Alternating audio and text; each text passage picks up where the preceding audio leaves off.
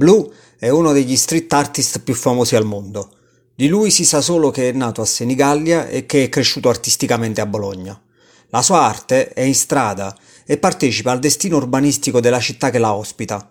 Anni fa a Bologna comprarono i muri sui quali vi erano delle sue opere per esporle a pagamento. In risposta Blue decise di cancellare in pochi giorni tutti i lavori che aveva realizzato in città. La stessa cosa accadde a Berlino nel 2014 dove Blue si ritrovò a cancellare due sue enormi opere per protestare contro la speculazione edilizia che stava vivendo quel quartiere. I muri di Blue sostengono il recupero urbano, appoggiano lotte e movimenti, quelli ambientalisti, quelli che danneggiano il territorio e la loro memoria, quelli che lottano per avere una casa.